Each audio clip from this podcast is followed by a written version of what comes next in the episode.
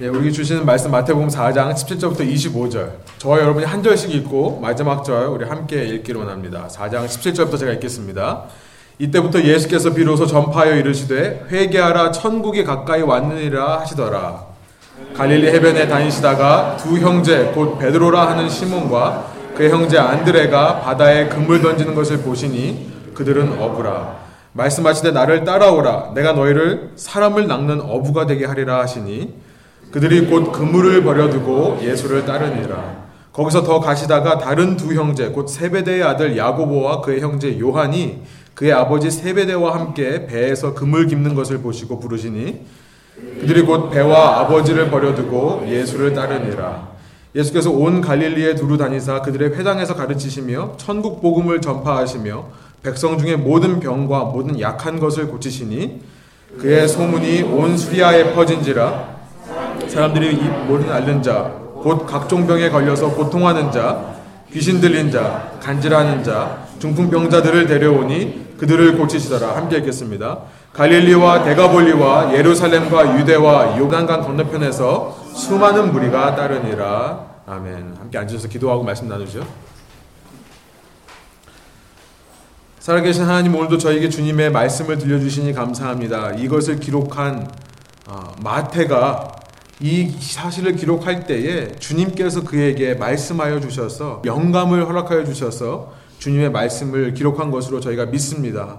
이 말씀을 전하는 제가 이 말씀을 전할 때에 사람의 생각과 마음이 아니라 하나님의 마음과 생각을 전하는 것임을 저희가 믿습니다.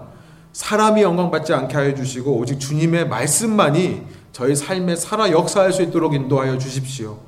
이 말씀이 가리키고 있는 삶의 현실을 저희가 살아갈 수 있도록 저희의 지식만 채워가는 것이 아니라 저희의 삶이 실제로 예수님을 따라가는 제자의 삶으로 저희 교회가 그런 제자들이 모인 참된 주님의 교회 될 수 있도록 성령께서 저희에게 지혜와 능력과 힘을 공급하여 주십시오. 감사를 드리며 예수 그리스도의 이름으로 기도합니다. 아멘. 네, 우리는 지난 시간 제자는 누구인가에 대한 답을 이 본문 속에서 찾아보면서요. 제자란 예수님의 나를 따라오라 라는 이 음성을 듣고 그 은혜의 부르심을 듣고 순종한 사람들을 제자라고 한다 라고 했습니다. 이것에는 어떤 인간의 노력이나 행위가 필요한 것이 아니라고 그랬죠. 우리가 제자 되기 위해서 어떤 훈련 코스를 마쳐야 되는 것도 아니고요. 어떤 특별한 조건이나 능력을 갖춘 사람들만이 특별한 사람들이 제자가 되는 것이 아니라고 그랬죠. 누구든지 간에 자기의 자리에서 나를 향한 하나님의 은혜의 음성을 들은 자들.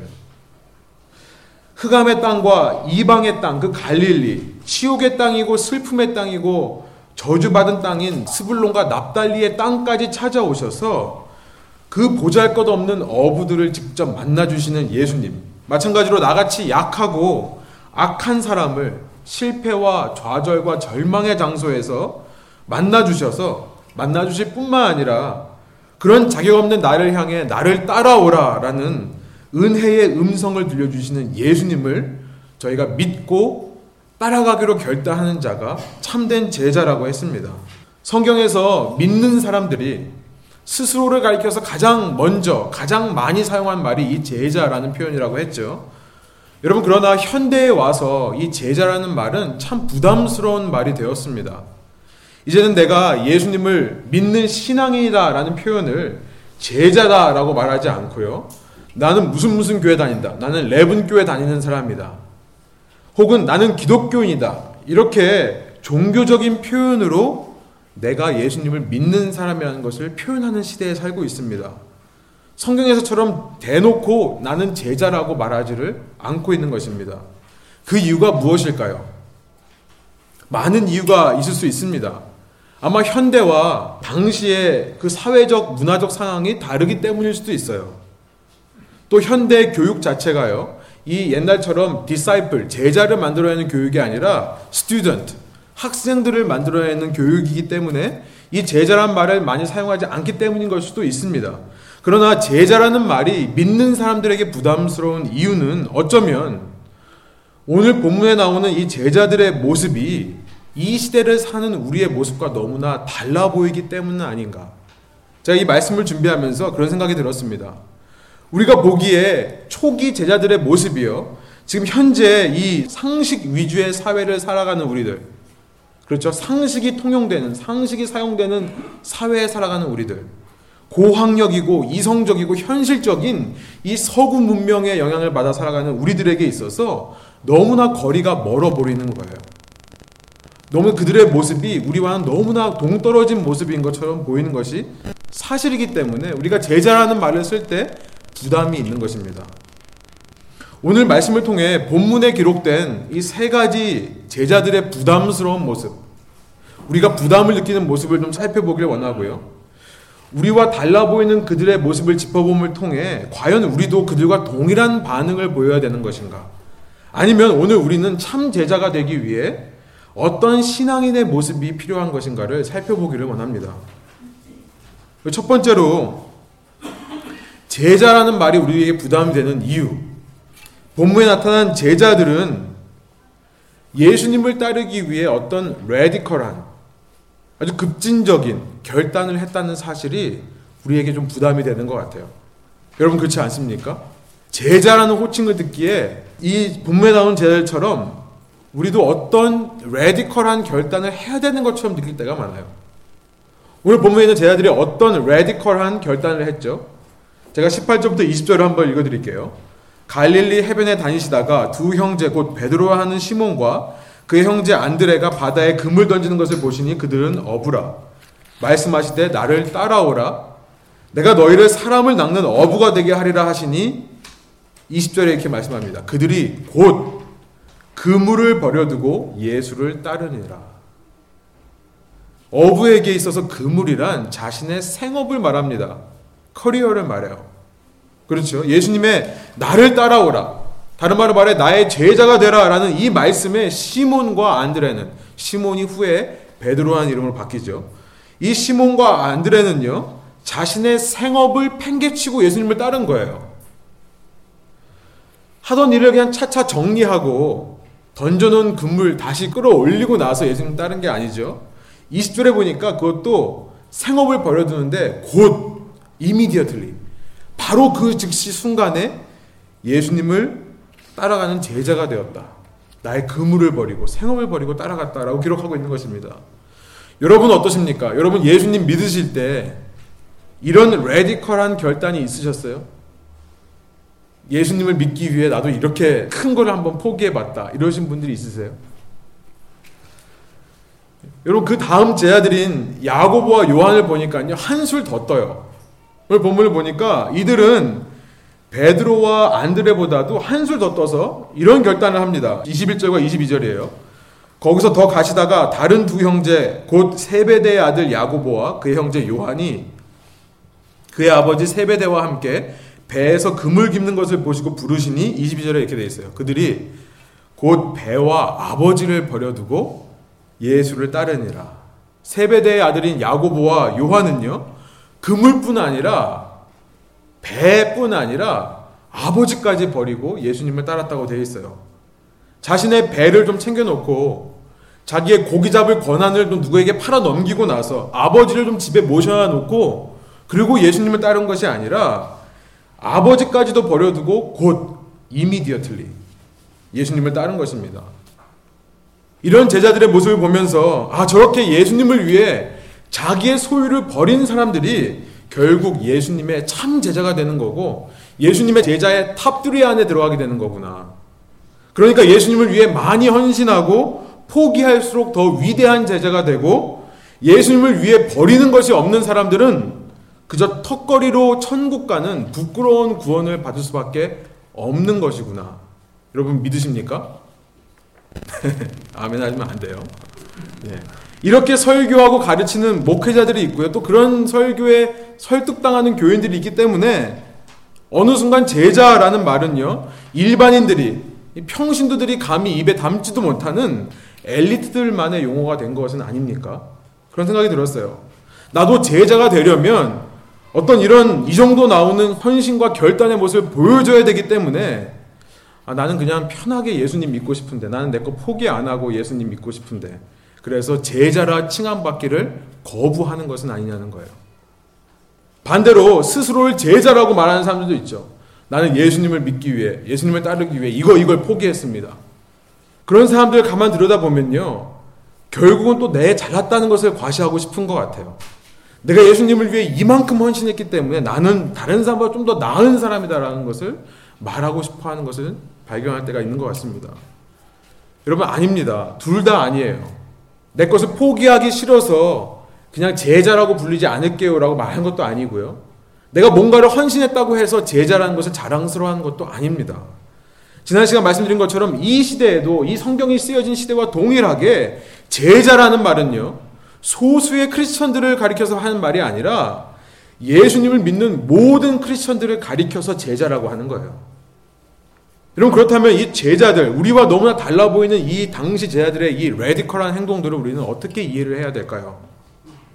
첫 번째로 우리가 바르게 이해해야 될 것은 뭐냐면요. 당시 이 베드로와 안드레와 야고보와 요한이 보인 이 radical한 결단은요. 그들이 무엇을 버렸는가에 초점이 있는 것이 아니라 그들이 왜 버렸는가에 초점이 있음을 우리는 기억해야 됩니다. 주부에 보시면 what 무엇을 헌신했는가가 아니라 무엇을 버렸는가가 중요한 게 아니라 왜 버렸는가가 중요하다는 거예요. 여러분 왜에다 동그라미 쳐놓으세요. 무엇을 버렸는가에 집중하다 보니까 어, 우리도 그들과 같이 예수님을 믿으려면 어떤 우리의 생업을 버려야 되고 대단한 포기가 있어야 되고 뭐 부모와 아내와 배우자와 자식까지도 버리고 형제자매까지도 버리고 예수님을 따라가야 된다는 이런 착각을 하게 되는 경우가 있는 것 같아요. 그러니까 제자라는 말이 부담스러워지는 것입니다. 여러분 예수님은 이런 것을 요구한 적이 없으세요. 부모와 처자와 형제 자매까지도 미워해라, 덜 사랑해라라고 말씀하신 적은 있지만 버리고 날 따르라고 말한 적은 없습니다.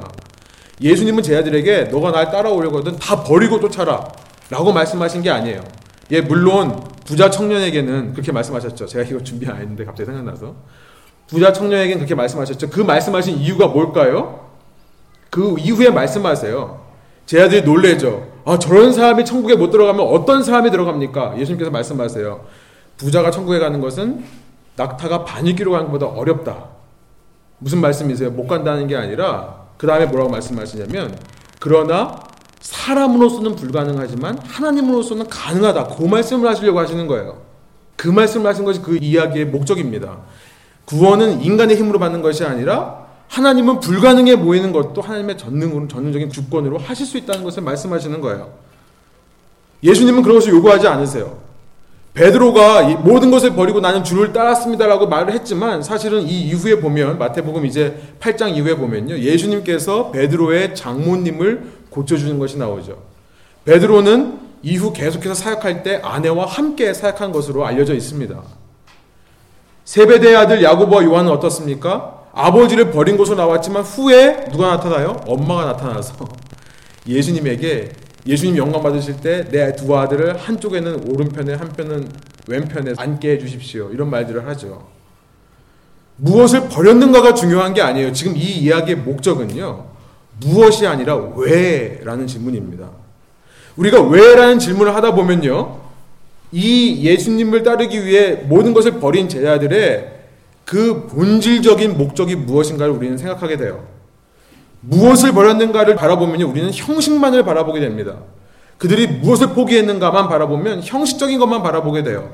그러나 왜라는 질문을 하게 되면요. 그 뒤에 있는 본질이 보이게 되는 것입니다. 그 본질은 무엇인가? 여러분 이 본문 속에 숨어 있지 않아요. 본질이라는 것은 깊이 파내고 뭐 끄집어내야만 알 수 있는 것이 본질이 아닙니다. 예수님께서는요. 그 본질에 대해 이 본문 처음부터 분명하게 말씀하시고 이 이야기를 시작하신 거예요. 17절에 이런 말씀이 있어요. 우리 한번 한 목소리로 읽어볼까요? 이때부터 예수께서 비로소 전파하여 이르시되 회개하라 천국이 가까이 왔느니라 하시더라. 이 장면은 지난 시간 말씀드린 대로 예수님이라는 왕이 이제 이 땅에 오셔서 하나님의 왕국을 회복하시기 시작하는 장면이에요. 그 왕국을 회복하시기 위해 백성들을 부르시는 거죠. 왕만 있으면 안 된다고 했죠. 백성들이 있어야 된다고 했죠. 그 백성을 부르시는 이 18절부터 22절 바로 전에 17절에서 예수님은요, 이제 그렇게 회복될 하나님의 왕국의 백성이 되기 위한 조건을 이미 말씀하셨습니다. 그것이 뭐예요? 회개하라는 거예요. 하나님의 왕국 백성이 되기 위해 예수님의 참 제자가 되기 위해 레디컬한 결단이 필요한데 그 결단이 무엇인가를 미리 말씀하신 거예요. 회개하라는 거예요. 회개하는 것이 바로 예수님을 따르기 위한 예수님의 참 제자가 되기 위한 본질적인 결단이라는 거예요. 이것이 본질이라는 거예요. 그리고 제자들은요, 이 본질을 이루기 위해, 다른 말로 말해, 그들의 참된 회개를 하기 위한 하나의 방법으로 자신의 생업을 버린 것입니다. 생업을 버리고 아버지에 떠난 것이 목적이 아니라 그것은 형식이고, 이 회개라는 본질을 이루기 위한 하나의 형식이었다는 거예요. 여러분 그렇다면 자꾸 회개라고 그러는데 이 회개라는 것이 무슨 뜻인지를 우리가 분명히 짚고 넘어가야겠죠. 제가 이전에 말씀드렸고 또 앞으로도 계속해서 말씀드릴 거지만 회개란 주부에 있습니다. 개인적인 언어, individual language가 아니라 individual language일 뿐만 아니라 공동체의 언어예요. communal language입니다. 여러분 한번 써보세요. 공동체의 언어다. 이것이 무슨 말인가? 내가 어떤 죄책감이 들어서 내 죄를 용서해달라고 하는 것이 개인적인 언어에서의 회개입니다. 우리가 말하는 회개란 이것만을 얘기하는 것이 아니에요. 이것도 말하지만 더 근본적으로는 공동체의 언어. 무슨 말이냐면 내가 몸담았던 한 공동체의 삶의 방식을 버리고 새로운 공동체의 삶의 방식을 채택하는 것을 가리켜서 회개라고 합니다. 특별히 하늘 왕국의 삶의 방식을 따르겠다라고 결단하는 것이 회개예요. 이것이 회개의 의미입니다. 제가 말씀드린 대로 N.T. Wright라는 유명한 신학학자가 있죠. 그분의 연구에 따르면요. 1세기 유태인의 역사학자였던 요세푸스, Josephus라는 이 사람의 기록이 있습니다. 로마 이 Titus 왕, 디도 왕의 신하가 되어서 이제 이 요세푸스가 이 로마 왕국에 대항해서 만들어진 유태인의 저항 세력에 가서 사신으로 파견되어 그들을 설득하는 임무를 받아요. 로마 왕의 사신의 자격으로서 그 유대인 저항 단체에 가서 그 저항 단체의 우두머리를 만나 했던 말이 뭐냐면 회개하라라고 그런 거예요. Repent and believe. 회개하고 나를 믿어라. 이것은요, 너의 지금 그 반항하는 죄를 회개하라라는 의미가 아니라 이 메타노에오라는 말은 너의 이전 그 삶의 방식을 버리라는 거예요. 너희가 로마 왕국에 맞서기 위해 저항하는 그 무장단체의 방식을 버리고 나의 방식을 받아들여라. 라는 말이었던 것입니다. 그러므로 예수님께서 17절에서 회개하라 천국이 가까웠다 라고 말씀하시는 거는요. 너의 죄를 회개하고 용서받아서 하늘나라에 들어갈 준비를 해라 라는 개인적인 언어이기도 했지만 그보다 더 근본적으로는요. 공동체의 언어라는 거예요.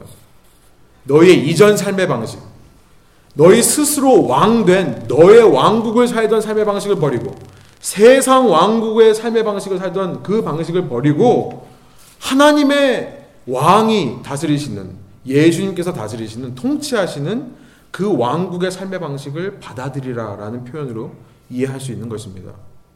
여러분 그렇다면 우리는 왜 제자들이 예수님이 그렇게 이루시는 하늘 왕국의 삶의 방식을 받기 위해 자신의 생업을 포기했어야만 되는지를 우리는 이해하게 되는 거예요. 그들에게 있어서 예수님을 따르는 방식은 앞으로 2, 3년 동안 자신의 생업을 잠시 버려두고요. 그 예수님을 따라다니면서 직접 예수님으로부터 가르침을 받는 것이었습니다. 그들에게 있어서의 참 회개란 바로 그거였어요. 예수님이 눈앞에 나타나서 나를 따라오라고 하시기 때문에 자신의 생업을 버리고 예수님을 따라갈 수밖에 없는 거죠. 그렇게 예수님을 따라다녀야만 예수님의 열두 사도가 되어서 후에 예수님의 교회를 이끌어갈 수 있는 제자들이 되는 것이기 때문입니다. 소유를 버려야지만 제자 될 자격이 있는 것이 아니라요. 그들에게 있어서 제자가 되기 위한 참된 회개는요. 당시 제자들에게 있어서 참된 본질적인 회개는 생업을 버리고 예수님을 따르는 것이었기 때문에 그 본질에 대한 형식으로 아버지와 배와 그물을 버리는 것이 나왔다는 거예요. 여러분 그렇다면 오늘 우리에게도 동일한 원리가 적용되겠죠. 우리도 예수님의 참 제자가 되기 위해 그 본질인 회개하는 삶을 살아야 된다는 것입니다. 다른 말로 말해 우리가 지금까지 살아온 삶의 방식을 버리고 하늘 왕국의 삶의 방식을 채택하는 것이 필요하다는 거예요. 우리는 제자의 생업을 버리는 아버지를 버리는 그 형식으로 드러나는 건 그 형식만 바라보는 것이 아니라 그 뒤에 있는 본질을 발견함으로 우리도 하나님 왕국의 삶의 방식을 살아갈 수 있는 결단을 하는 것이 참된 회개라는 거예요. 하나님의 왕국의 삶의 방식은 무엇입니까? 이제 마태복음 5장부터 7장까지 산상수훈을 통해 예수님께서 그 하늘 왕국의 삶의 방식에 대해서 말씀해 주시는 거예요. 우리가 진정한 회개가 있는다는 것은 내 죄를 회개하는 것이 아니라 그 삶의 방식을 채택하는 것을 말합니다. 여러분 기억하세요. 예수님을 믿는다는 것은 종교 생활을 하는 것을 의미하지 않습니다. 예수님의 왕국의 삶의 방식으로 사는 것이 이게 참된 신앙이라는 거예요. 세상에서는요, 성공하는 게 복이라고 얘기를 하죠. 세상에서는 더 많이 소유하는 것이 복이라고 얘기합니다. 그러나 하늘 왕국을 사는 사람은 어떻습니까? 가난한 것이 복이라는 거예요. 애통하는 자가 복이라는 거예요. 의에 줄이고 목마른 자가 될 때 복받은 자가 된다는 거예요. 왜 그렇습니까? 그때야 비로소 우리는 이 땅에서 눈을 들어 올려 하나님의 왕국을 사모하는 참된 믿음이 생겨나기 때문에 그래요. 그때야 우리는 이 땅이 주는 어떤 물질과 어떤 복에만 관심을 갖는 것이 아니라 살아계신 하나님께만 관심을 갖게 되기 때문에 그렇습니다. 오히려 하나님을 이용해 이 땅에서 내가 더 많이 가지고 더 많이 누리고 더 안정되고 더 건강한 삶을 살아보겠다. 여러분 이것이 종교 생활이라는 거예요. 세상에서는요, 살인하지만 않으면 괜찮은 사람이라고 합니다. 이것이 세상의 방식이에요. 세상의 삶의 방식은요, 내가 누굴 죽이지만 않으면 괜찮은 사람이에요. 그러나 하늘 왕국을 사는 사람은 어떤 삶의 방식을 사는 것입니까? 어떤 것이 진정한 회개입니까? 형제와 자매를 가리켜서 노하거나 비방하거나 욕하는 것은 아무리 작아 보이는 죄고 아무리 정당한 복수라고 하더라도 말씀하세요. 지옥불에 들어갈 정도의 죄다라고 말씀을 하세요. 그만큼 심각하게 생각하고 사는 것이 천국을 사는 사람의 삶의 방식이라는 거예요. 형제 자매에게 원망 들을 만한 일이 생각나거든 하나님께 예배 드리는 것보다 더 우선순위에 두고 먼저 가서 화해하고 오는 것. 여러분 종교 생활을 사는 사람들은 어떻습니까? 싸우고 다투면서도 예배 나오면 아닌 척 하는 거죠. 이게 종교 생활이에요. 여러분 세상에서는 누가 나를 고소해서 내 소유를 뺏어가려고 하면요. 어떻게 하죠? 똑같이 고소하죠. 어떤 사람이 내 속옷을 뺏어간다 그러면 이 변태야. 라고 말하기 전에 고소하죠. 그러나 하늘 왕국을 살아가는 사람들의 삶의 방식은 어떻다고요? 속옷을 달라고 하는 사람에게 겉옷까지 내어주라는 거예요. 왼 뺨을 맞으면 오른 뺨을 돌려대라는 거예요. 누가 너를 억지로 5마일을 가자고 하면 10마일을 가주라는 거예요. 여러분 세상은요 원수를 미워하는 게 당연하다고 생각합니다. 내가 어떤 피해를 받았으면 복수하는 게 복수는 나의 것이라고 얘기를 하는 거죠. 당연한 거예요. 여러분 율법 종교인 유태교와 유교를 잘 들여다보면요. 유태교와 유교에서는요. 누군가를 비판하고 정죄하는 게 당연합니다. 율법 종교기 때문에 그래요. 그 율법에 어긋나는 행위를 하면요. 군자가 아닌 소인배의 역할을 하면 비난받는 게 당연한 거예요. 이 유대교와 유교의 실체입니다. 여러분 지금 팔레스타인 사태를 아시죠? 복수가 복수를 낳는 거잖아요. 팔레스타인 아시죠? 팔레스타인에 있는 사람들이 이스라엘 어린아이 3명을 데려다가 죽였기 때문에 6월 달에요. 지난 6월 달에. 그러니까 이스라엘 사람들이 어떻게 해요? 똑같이 팔레스타인 아이들을 데려다가 죽이는 거예요. 방송에 내보냈잖아요. 죽이고 나서. 그래서 지금 이제 미사일 공습하고 난리 났잖아요. 여러분 하늘 왕국을 사는 사람은 어떻게 살래요? 원수에게 원수를 갚으래요. 원수를 사랑하래요. 핍박하는 자를 위해 기도하래요. 여러분 지금까지 정리해 보면요. 첫 번째 포인트예요. 제자라는 말이 부담스러운 이유는요. 우리가 그 제자들이 한 헌신의 형식만을 바라보기 때문에 부담스럽다는 거예요. 형식은 그때 그 상황에만 특별하게 적용되는 것입니다. 그것을 우리 지금 우리에게 적용할 필요는 없어요. 그러나 본질은 지금 우리에게도 동일한 본질이 요구되는데요. 그 본질이란 회개라는 거예요. 회개란 천국의 삶의 방식을 택하는 것이고 받아들이는 것이고 당시 제자들에게는 그것이 소유를 버리는 것으로 나타났지만 지금 우리에게는 이 땅을 살며 천국의 삶의 방식, 이 산상순에서 말씀하시는 삶의 방식, 믿음을 가지고 사는 것.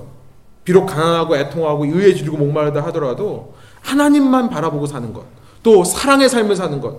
원수까지도 사랑하는 삶을 사는 것. 이것이 참된 회개라는 겁니다. 이런 참된 회개가 일어날 때 우리가 제자가 될 수 있다는 거예요. 첫 번째 포인트입니다. 두 번째, 여러분 제자란 말이 부담스러운 이유는요. 내가 예수님의 제자가 되면 어떤 억지와 강요가 있을 것 같다라고 생각하기 때문에 그런 것 같아요. 예수님께서는 내가 원하지 않는 삶을 억지로 살게 하시는 분이라고 생각하기 때문에 제자 되기를 두려워하는 것입니다. 마치 오늘 본문에 나온 제자들이 억지로 예수님께서 오라고 하니까 억지로 할 수 없이 자기 것을 다 버려두고 따라간 것으로 보이는 거죠. 갈릴리 어부들인 그들이 감당할 수 없는 일들을 예수님께서 맡기실까봐 두려운 거죠. 이런 많은 사람들이 착각하는 것은 뭐냐면 내가 예수님 믿으면 이 기독교에 세뇌되어서 내가 하고 싶은 일 못하게 되고 내가 하고 싶지 않은 일 하게 되는 거라고 생각하는 경우가 많은 것 같아요. 내가 원하지 않는 사람이 되고요. 나에게 어울리지 않는 옷을 입기 위해 노력해야 되는 걸로 착각합니다. 그래서 예수님의 제자가 되기를 부담스러워해요. 그러나 오늘 본문을 자세히 보면요. 예수님께서 베드로와 안드레와 야고보와 요한을 부르시면서 이제 그들이 어떤 삶을 살아가야 될지에 대해서 예수님께서 이렇게 말씀하신 것이 나와요. 우리 19절에 한번 한 목소리 읽어볼까요?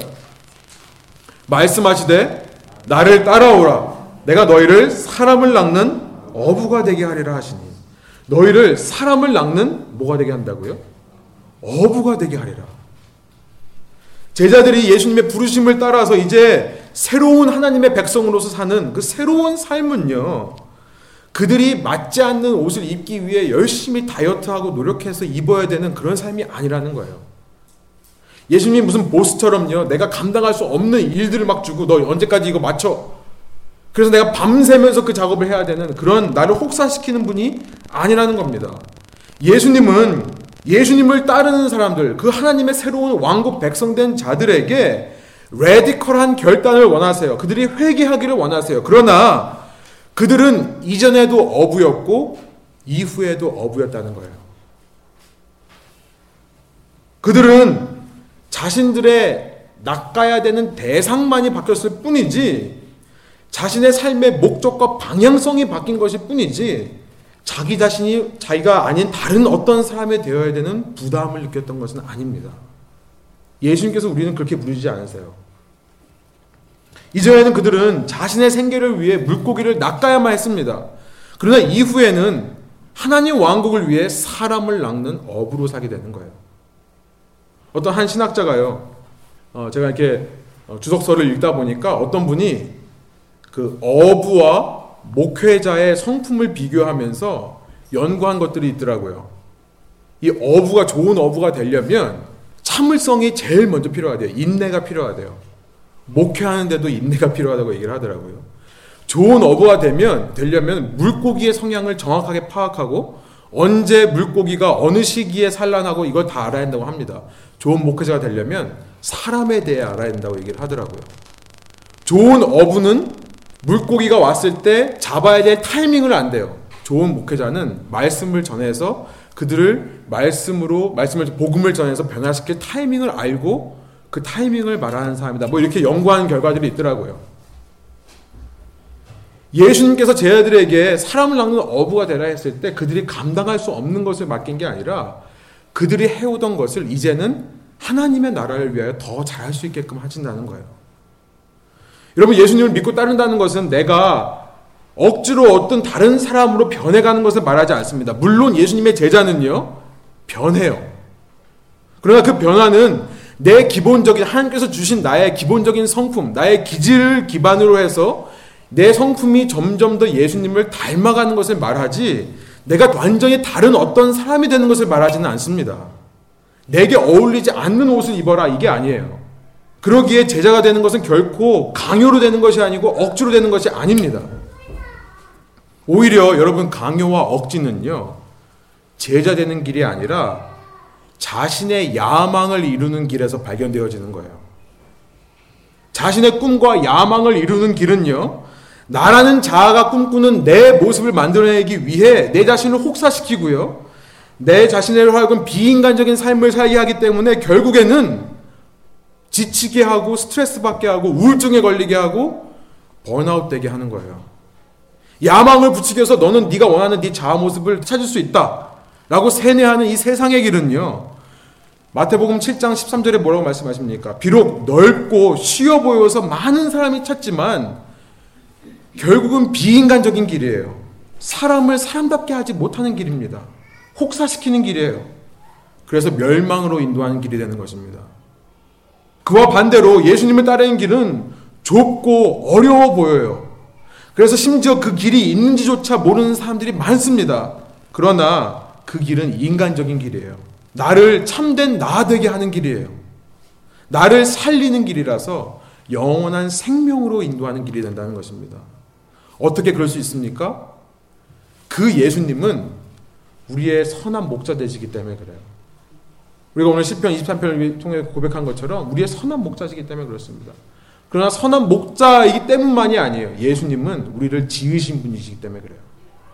예수님은 누구보다 우리를 잘 아세요. 우리의 기질을 아시고 성향을 아시기 때문에 그가 인도하는 길은 우리를 죽이는 길이 아니라 살리는 길이라는 거예요. 마태복음 11장 여러분 주부에 있습니다. 29절부터 30절에 보면요. 예수님은 결코 우리가 지울 수 없는 무거운 멍에를 우리에게 지우시고 우리를 억지로 끌고 가는 분이 아니라고 말씀하고 있어요. 예수님의 멍에는 쉽고 짐은 가볍다라고 말씀하십니다. 우리를 푸른 초장과 쉴만한 물가로 인도하시고 죽음의 골짜기를 지나도 해를 당하지 않게 보호하실 수 있고 원수의 목전에서 나에게 상을 베푸시고 나에게 음식을 차려주시고 먹게 하시는 분이에요. 내 머리에 기름을 부으시며 내 잔이 넘치게 하시는 분이신 것입니다. 그런 선한 목자 되세요. 누구보다 나를 잘 아시고 나를 지으신 분이시기 때문에 나에게 맞는 길, 그 길을 가면 내가 살아날 수 있는 길, 그 길을 걸어가면 내가 기뻐하고 즐거워할 수 있는 그 길로 우리를 인도하시는 분이 예수님이라는 거예요. 여러분 이것이 신앙생활에 감추어진 기쁨이에요. 기쁨입니다.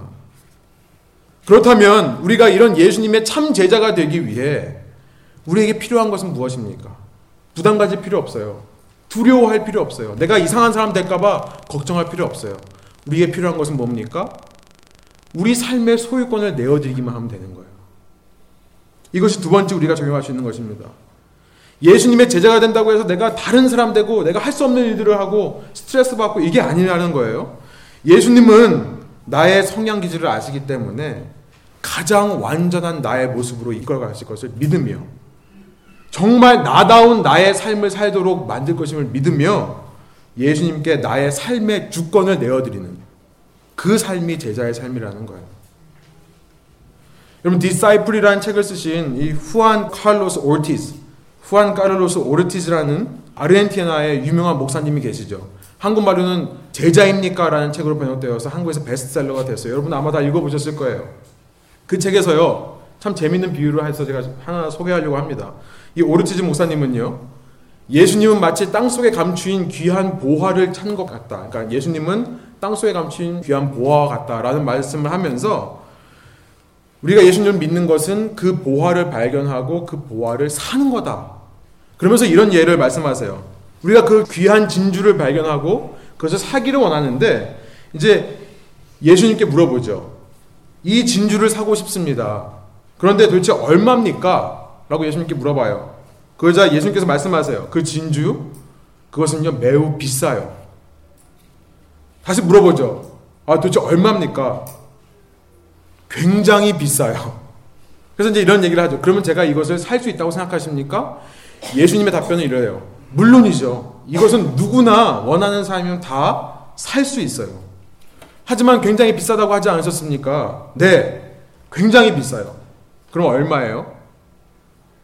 당신이 소유한 것 전부를 내셔야 됩니다. 이렇게 말씀하세요. 우리는 상당 시간 아주 깊은 고민을 하고 결국 마음을 정해 이렇게 말하죠. 좋습니다. 제가 사겠습니다. 그러자 예수님께서 이렇게 말씀하세요. 그러면 당신이 무엇을 가지고 있는지 한번 적어볼까요? 그러면서 수첩을 꺼내세요. 적기 시작하는 거죠. 당신이 가지고 있는 게 뭐 있습니까? 아, 생각나는 게 있어요. 제 은행에 만 달러가 있어요. 아, 좋습니다. 만 달러 적으세요. 또 없습니까? 물어보세요. 그게 전부인데요. 정말 더 없습니까? 예수님의 그 째려보는 눈빛 때문에 생각이 나요. 어, 주머니에 돈이 얼마 있어요. 얼마나 되죠? 꺼내보세요. 어디 보자. 20불, 40불, 60불, 80불, 100불, 120불. 120불이 있네요. 120불 좋습니다. 적으세요. 또 없습니까? 더 이상 없는데요. 그게 다예요. 물어보시죠. 지금 어디 살고 있습니까? 제 집이요. 아, 집이 있군요. 집을 적으세요. 아니, 그럼 저보고 집에서 나와서 제 캠퍼에 살라는 말씀이세요? 캠퍼는 캠핑카를 말하는 거죠. 캠핑카도 있어요? 캠핑카를 적으시죠. 아, 그럼 잠을 어디서 자라는 거예요? 저 차, 차에서 자라는 거예요? 차도 있으세요? 차도 적으세요. 차 몇 대 있습니까? 두 대. 두 대 적습니다. 또 뭐가 있습니까? 이제는 슬슬 화가 나죠. 또라니요, 예수님. 당신은 이미 제 돈, 제 집, 제 캠퍼, 제 자동차에 다 가지셨습니다. 뭘 더 원하세요? 당신 지금 혼자 살고 있습니까? 아니요. 아내와 두 아이들이 있는데요. 적으시죠. 아내와 두 아이들. 또 뭐가 있습니까? 이젠 정말 없어요. 저 혼자밖에 없어요. 당신 자신도 제가 적겠습니다. 당신 자신도 제 겁니다. 모든 게 제 것이 되어야 됩니다. 당신의 아이들, 아내, 집, 돈, 차, 그리고 당신 자신도 제 것이 돼야 살 수 있습니다. 다 적으세요. 여러분, 여기서 이야기 끝나버리면 우리가 믿는 예수님 참 비인간적인 예수님이시죠. 그죠? 그러나 예수님께서 계속 이렇게 말씀하세요. 이제 잘 들으십시오. 이제부터 중요한 거예요. 이제 이 모든 것은 내 것입니다. 그러나 잠시 동안 당신에게 이 모든 것들을 사용할 수 있는, 이 모든 것들을 즐길 수 있는 기회를 주겠습니다. 그러나 잊지 마십시오. 이 모든 것은 내 것입니다. 당신 자신도 내 것입니다.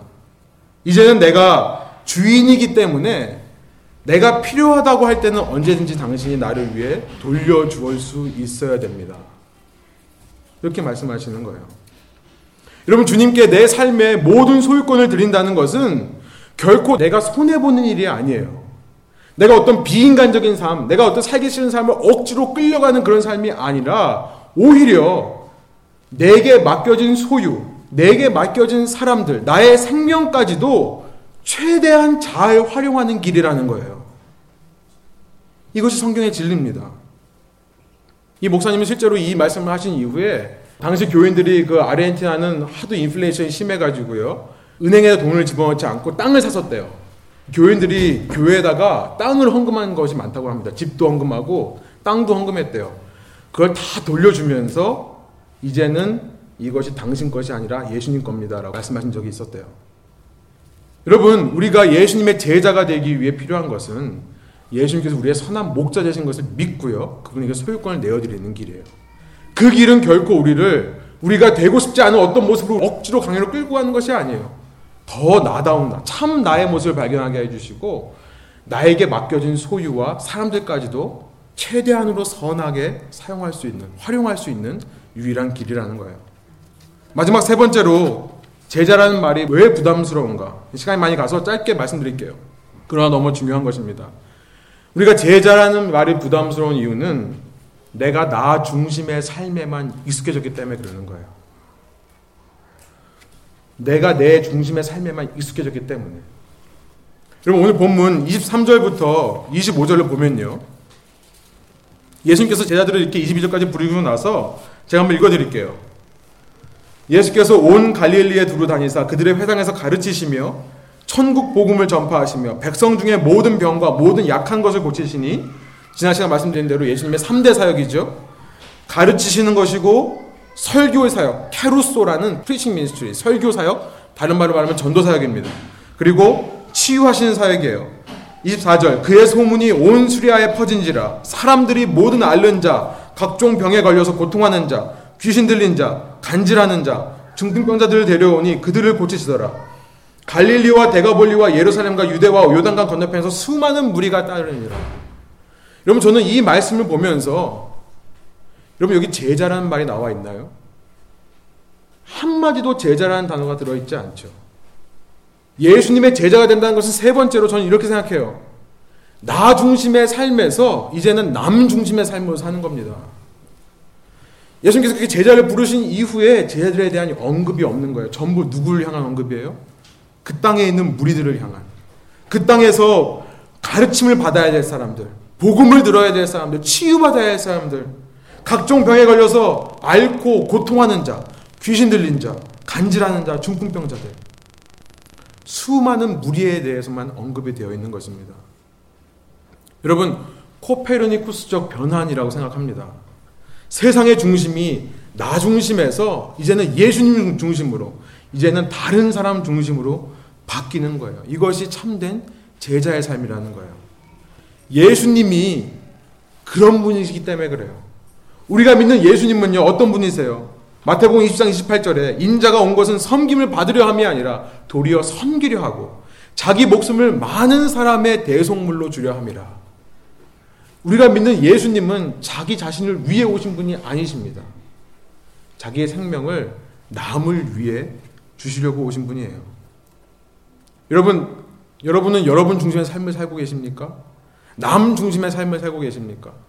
나 중심의 삶을 살고 있는지 확인하는 제게 있어서 가장 쉬운 방법은 뭐냐면 financial statement을 보는 거죠. 여러분의 가계부를 보는 겁니다. 저도 매달 제가 제가 가계부를 쓰는데요. 저희 가정은요. 제가 매달 keep track 하는 것이 뭐냐면 내가 남을 위해 얼마나 썼는가. 이것을 keep track 해요. 여러분 credit card billing statement을 보세요. 내가 나를 위해 얼마나 쓰고 남을 위해 얼마나 쓰고 있는가. 여러분 저는 교회를 하면서요. 저희 교회의 사역이 무엇인가에 대해서 생각하면서 요즘 그런 생각을 많이 해요. 제가 지난 시간 말씀드린 것처럼 제가 어떤 구호나 선동으로 이런 이벤트들을 만들어서 여러분들을 이렇게 하는 게 아니라 우리 한 사람 한 사람이 죄자가 되어서요. 우리 한 사람 한 사람이 맡겨진 소유와 물질, 재물들을 남을 위해 쓸 수 있는 사람들이 된다면 그게 참된 교회의 사역이 아니겠습니까? 여러분 요한복음 6장 29절에 예수님께서 말씀하세요. 하나님의 일은 하나님의 사역은 하나님이 보내신 일을 믿는 거다. 저는 이것을 믿습니다. 우리가 할 사역이라는 것은 예수님을 사랑하고 예수님을 믿는 거예요. 그 예수님을 믿다 보면요. 자연적으로 그 은혜를 나누어 주고 싶은 마음이 생기는 겁니다. 여러분, 저희 교회 청년 사역하는 교회라고요? 여러분, 교회에서 사역이 없다고 청년 사역이 안 하는 겁니까? 저는 그렇게 생각하지 않아요. 여러분 한 분한 한 분이 주중에 한 번이라도 여기 있는 청년들 만나서 밥 사준다면 저는 그게 귀한 사역이라고 생각해요. 내게 맡겨진 시간, 재물, 이 땅에 있는 믿지 않는 사람들을 위해 쓴다면 그게 가장 귀한 사역이라고 생각합니다. 여기 계신 청년들은요, 얻어먹을 생각만 하지 마시고요. 여러분들도 주위에 믿지 않는 청년들, 우리 교회 나왔다가 지금 믿음이 없어서 좀 방황하고 있는 사람들, 관심 갖고 전화해주고, 한번 만나고, 따뜻한 말 한마디 해주는 거. 삶의 중심이 나에게서 남으로 이동될 때 참된 제자가 되는 거라 믿습니다. 말씀을 정리해 볼게요. 예수님께서 이 땅에 세우신 하나님의 왕국은요, 다른 말로 말하면 교회라고 할 수 있습니다. 그 교회는 참된 제자들에 의해 세워지는 것이라 생각합니다. 저는 우리 레몬 교회가 그런 제자들의 모임이 되었으면 좋겠어요. 그것을 위해 첫 번째 진정한 회개가 일어났으면 좋겠습니다. 세상의 삶의 방식이 아니라 예수님이 말씀하시는 천국의 삶의 방식, 하늘 왕국의 삶의 방식을 따르는 사람들. 정말로 이 땅에서 애통하고 줄이고 가난할지라도 하나님만을 바라보는 믿음의 사람. 또 원수를 사랑하기까지 하나님을 사랑하고 이웃을 사랑할 수 있는 그런 참된 제자의 삶. 두 번째로 우리는 이 땅을 살아가며 우리의 삶의 소유권을 예수님께 내어드리는 거예요. 선한 목자이시고 우리를 창조하신 예수님께 우리의 삶을 맡겨드리면서 모든 두려움과 부담을 내려놓고 예수님께서 나를 최선의 길로 인도하실 것을 믿으며 하루하루를 살아가는 것입니다. 마지막으로 내 중심의 삶에서 좀 벗어났으면 좋겠어요. 교회로 모였다면서 어떤 이벤트로 자꾸 하지 말고요. 세상의 조직처럼 하지 말고요. 우리 한 사람 한 사람이 남을 사랑하고 섬기는 사람이 된다면 그것이 우리 교회를 향한 하나님의 귀한 사역인 것을 귀한 사랑의 마음인 것을 저희가 믿습니다. 함께 이런 결단이 있는 저와 여러분 되기를 소망합니다. 기도하겠습니다.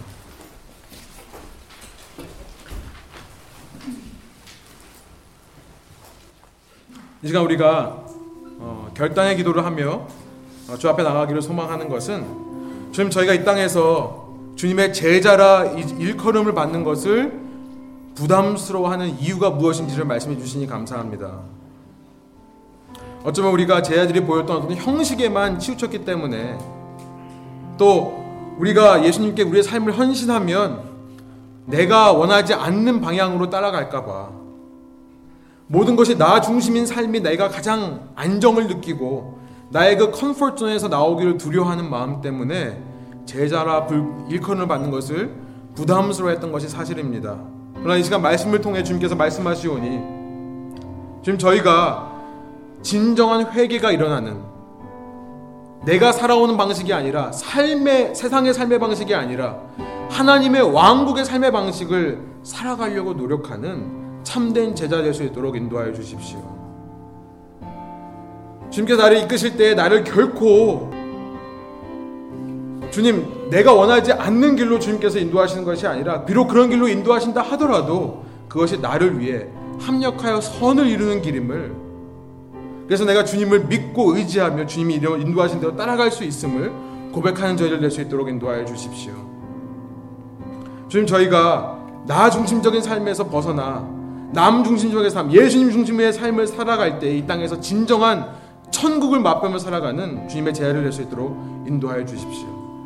이러한 세 가지 결단을 가지고 주 앞에 나아가며 함께 결단의 고백을 올려드리겠습니다. 기도하시겠습니다.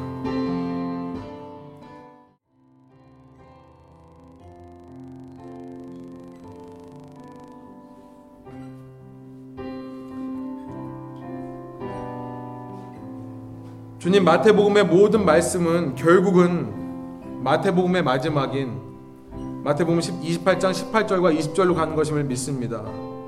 그러므로 너희는 가서 모든 족속을 제자로 삼아 아버지와 아들과 성령의 이름으로 세례를 주고 내가 너희에게 분부한 모든 것을 가르쳐 지키게 하라. 지금 저희는 결국 주님의 제자들을 만들어내기 위한 제자로서 이 땅을 살아가는 것임을 믿습니다. 주님 그럴 때에 저희가 먼저 주님의 뒤를 신실하게 따라가는 제자들 될 수 있도록 인도하여 주십시오. 종교인들 되지 않도록 인도하여 주십시오. 적당히 세상과 타협하여 살아가는 주님이 원하시지 않는 우상숭배를 하는 영적인 간음을 하는 제자들이 아니라 이전 나의 삶의 방식을 버리고 하늘나라의 삶의 방식을 따라가는 그것을 이루기 위해 몸부림치며 주 앞에 매달리는 저희들 될 수 있도록 인도하여 주십시오. 그 과정에 있어서 때때로 정말 내가 곤고한 자고 정말 내가 가난한 자고 정말 내가 애통하는 자고 의에 줄이고 목마른 자라는 것을 발견할 때마다 주님만으로 만족할 수 있는 저희를 될수 있도록 인도하여 주십시오. 주님, 주님은 우리의 선한 목자 되시고 우리의 창조주 되셨기 때문에 우리가 우리의 삶의 주도권을 주님께 내어, 내어 드릴 때에 우리를 가장 선한 길로 최선의 길로 인도하시는 선한 목자인 것을 믿습니다. 저희가 완전한 나의 모습, 정말 나다운 삶을 살기 위해 주님 앞에 즐거이 내 삶의 주도권을 드릴 수 있도록 인도하여 주시고 그럴 때에 신앙의 기쁨과 즐거움을 맛볼 수 있도록 인도하여 주십시오. 우리가 우리의 중심에 있던 삶에서 벗어나 남 중심의 삶, 예수님 중심의 삶을 사는 것이 얼마나 영광되고 얼마나 보람된 일인지를 깨닫게 하여 주십시오. 내 자신의 울타리 안에서만 머물던 우물한 개구리가 아니라 이제는 남을 위해 살아가는 참된 제자로 살아갈 때에 그런 저희들을 통해 주님의 사역과 주님의 역사들이 이 땅 가운데 이루어질 줄 믿습니다. 그런 나를 통해 병자들이 치유되고 억압된 자들이 자유케 되고 눌렸던 자들에게 하나님의 복음이 선포되는 놀라운 일들이 일어날 줄 믿습니다. 특별히 저희 교회가 젊은이들을 사역한다고 했을 때에 이 땅에 있는 믿지 않는 사람들을 품고 교회를 시작한다 했을 때에 주님 저희 한 사람 한 사람이 먼저 이런 주님의 사역을 감당하는 참된 제자 될 수 있도록 인도하여 주셨어. 주님 세상 조직처럼 세상의 원리로 성장하는 교회가 아니라 성경의 원리대로 성, 성장하는 참 제자들의 모임 될 수 있도록 인도하여 주십시오. 감사와 찬양을 주께 올려드리며 이 모든 말씀 존귀하신 예수님의 이름으로 기도드립니다. 아멘. 우리 함께 주기도문으로 예배를 마치겠습니다.